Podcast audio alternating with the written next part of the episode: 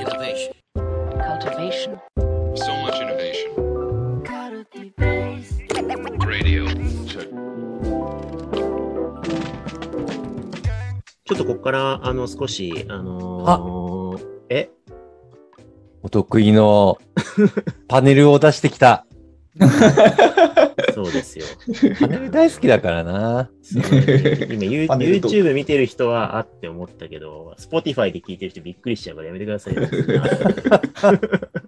私見てましたけどびっくりしました。はい、急にね。そうですよね。大きい声出さないでくださ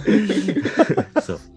今ね、あのーちょっとこう、まあ、残りの時間で少し、全部は使えないと思いますけど、深めていきたいトピックみたいなものをちょっと6つぐらい上げさせていただいていまして、ちょっとこれをパネルトーク的にやっていきたいなと思うんですけど、まあ、一つ事業会社に必要なデザインの職能とは、まあ、今のね、話題提供の中にだいぶ埋め込まれていたんじゃないかなと思いますけど、なんでデザインの人材が必要なのか、なんでデザイン組織が必要なのか、デザイン経営ってみたいなことをちょっと簡単に、えー抑えられたら抑えたいなっていうのと、あとやっぱ権限以上がすごく肝だよなっていうところで、結構この話聞くと、権限以上ってどれぐらいこうしているのかとか、えーまあ多分権限異常しすぎることに対する不安、リスクみたいなのも多分ある中でどうやってるんだろうっていう話だったりとか。あとは、くしゃみの社で社長意識全員持つってありましたけど、全員社長意識持つにはどうしたらいいのとか、本当に持つ必要あるんだろうかとか、まあ、そんなテーマとか。あとは、えー結構 M3 事例を聞くと、まあこれは M3 だからできるんだよなとかっていうリアクションされること多いんじゃないかなと思うんですけど、まあかなりこう硬直化し、大型化した大企業を変えるときってどっからやっていくのがいいだろうか。これはちょっとみなべさんの見解とかも聞きたいなとか。あとは既存事業、新規事業の、まあ、人材とかで、まあ、リソースのアサインバランス、投資配分みたいな話。とは、まあ、これ、採用がかなり肝になってるんじゃないかっていうところで、まあ、採用のポリシーとか、譲れない条件とかあるなら、どれだろうか。まあ、そんなことちょっと残り深掘りできればなと思うんですけど、小月さんなんか衝動が湧くトピックありますか？えーっとですね、これどれも素晴らしい、えー問いですね。えーっと、一番お話したいのは、事業会社に必要なデザインの職能とは？あ、はいはいはい。ありがとうございます。これはすこれじゃあごくちょっといいですね。はい。お話していきましょうか。これ、はいそうですね。まあ、事業会社じゃないところに今、まあ、デザインの役割とかね、すごく重視されていて、デザイン組織を立ち上げるところも増えてきていて、まあ、大企業だと、どうなんですかね。デザイン組織あるところないところがあって、結構 CDO とかって割と、まあ、ベンチャーとかではね、よく聞くけど、大企業とかでは聞く場合と聞かない場合があったりとかするっていう状況だと思うんですけど、なんかこのデザイン、デザイナーって言っていいのか、デザイン人材って言っていいのかわからないですけど、これが今事業会社に求められてるのってすごい端的に言うとどどういうことなんですかね？なんか小月さんでみなべさんでもいいんですが何かありました。あ、えーっと、そうこれ本当にあのずっとやっぱり持ってる問いではあるので、全然正解ではないんですが、なんか私がよく考えるのは、あのいわゆるデザイナーって何ができる人なのかなっていうと、まあ、やっぱり可視化、あのえー作ること、うん。おえー可視化言語化、まあ、そのものを作るっていうこと、クリエイトするってことが一番の強みだと思うので、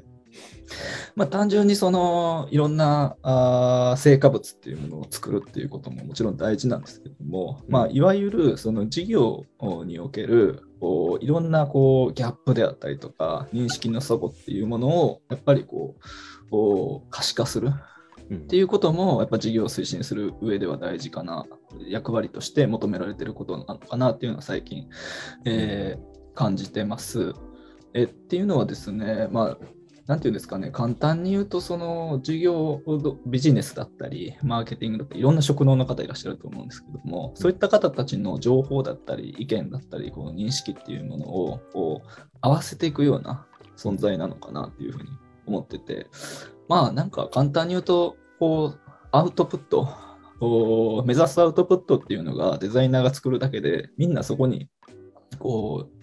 うなんていうんですかね意識が合うんですよね。はい。うん。なんかそういう意味でいくと、なんか事業っていうものを推進していく上では、まあ単純にこう、こういうものが作りたいというオーダーに対して作るっていうよりは、事業を推進させるために何が必要かを、まあ、えー一緒に考えられる相談役になれるっていうのが一番事業のデザイナーっていうのは大きいかなと思ってます。まあなんかそこで必要なえースキルっていうのはたくさんあると思うんですけども、まあ最近やっぱり感じるのはファシリテーションできるとかっていうのは結構重要かなっていうふうには思いますね。うん。なんかとにかくこう聞く。うん。はい。あの、事業会社のデザイナーで最近やっぱり一番、えーオンボーディングしていただくことで重要度を高くしてるのは、あの傾聴できるかどうかっていうのをうんオンボーディングでは大事にしてます。はい。うん。ビジネスの方の話を聞く、プロダクトマネージャーの話を聞く、うんはい。で、それを形にする。うんはいまあ、こういうことを大事にしてますね。はい。なるほどですね。ありがとうございまうす。ん南さん、どうですか？今のお話受けて、他の会社とかもいろいろ状況見てると思うんですけど。そうっすね。あの、小林さんのお話を受け取りながらお話しすると、結構小林さんの今お話しされたのって、結構デザイナーを抱えて、優秀なデザイナーを抱えていく、まあ、事業会社のメリットっていうところで、結構深く認知されて、広く認知されているところなのかなって思っていて、まあ、結構あのデザイナーがファシリテーター的な振る舞いをしていくっていうのは、結構、どの事業会社でも共通していることなのかなって思うんですよね。で、あの、僕、小江さんがインキュベーションプロフェッショナルであるっていうお話したんですけど、やっぱりインキュベーション段階ってめちゃくちゃ不確実性が高いんですよね。うんぶっちゃけ、あの、左脳的にどんなに事業分析しようと、一市場分析しようとするとしても、なんか変数が大きすぎるんですよ。もう、登山の設定であったりとか、どうすればそこに到達できるのかも含めて、変数が大きすぎて、よくわからんっていうふうにチーム状況になりがちなんですよね。うんでしたときに、そこの変数処理をなめなめずっと時間をかけてみんなでやるよりかは、そういった変数パラメーターを直感的に右脳的に理解して、つまりこういうことですよねっていうことをプロトタイプでズバンって出せるっていう、なんかその能力値がすごいデザイナー特有なのかなって思っていて、インキュベーションプロフェッショナルですごい熟達したデザイナーの方とかプロトタイプ作ると、みんながなんかどんなに資料を作っても全然けんけんがくがくしてもまとまんなかったんだけど、そのデザイナーがこういう感じですか？プロトタイプ3つ作ってきましたってやった瞬間にみんな、それみたいに、説明できないけどそれみたいになる瞬間があるんですよ。で、その瞬間に一気に全部資料とかをみんな放棄して、で、それを叩きにしてディスカッションが始まって、結果的に最終的にできたプロトタイプを見ると、あ、作能的に後から分析あの時でいろいろやってたことも不確実性が減って、つまりこれでうまく到達できたねっていうのがうん結果的に分かったりするんですよね。うんだから、なんかやっぱり世の中不確実性がはやなんか多くなりすぎちゃってるから、右脳的にプロトタイプを作り上げていって、それって感覚を生み出していくっていう、結果的にそれでファシリテーションを前進させるっていうのが、優れたデザイナーの役割の一つなのかなって思いますよね。なるほどですね。はい。結構今、いくつかキーワードがあって、まあ、その多分事業立ち上げ時の不確実性っていう話と、やっぱりその下請け的に要件定義されたものを作る役割じゃなくて、そのまあ要件が定まってないところで、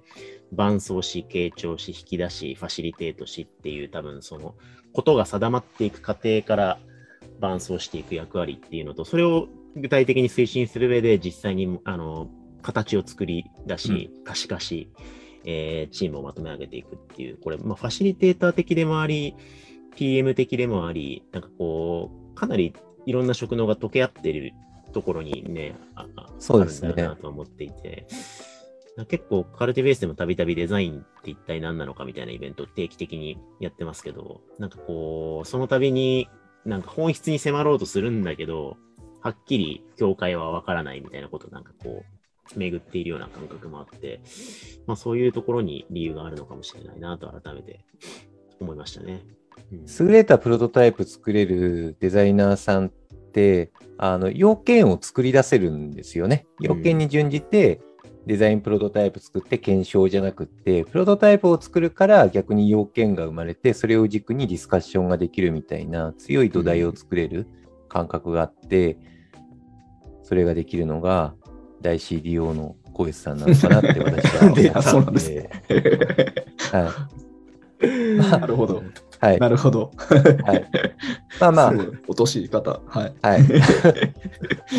あと、補足的に一応言っとくと、デザインがなんかそういう状態の中で結構、まあメイン張りながらやってきている中で、結構市場的にもデザインコンテクストとかデザインの技術みたいなのもかなり熟達してきた感じがあって、かなりあのエンジニアリングとかって技術がすごい熟達されている中でいろんな幅広いものとかがある中で、もうこういう風にやってった方が開発的にはいいですよねみたいなお作法みたいなのがたくさんあったりとかするんですよね。それを知ってるか知ってないかで圧倒的な事業優位性が生まれるみたいな状況があって、で、デザインもなんかそういう感覚に、もうエンジニアリング的な感覚になってきた感じがあって、もう結構それを知ってるかどうかで圧倒的な優位性にもう差がついてしまうっていう、なんかそういう領域にここ数年では特になってきたかなって本当に思いますよね。うん。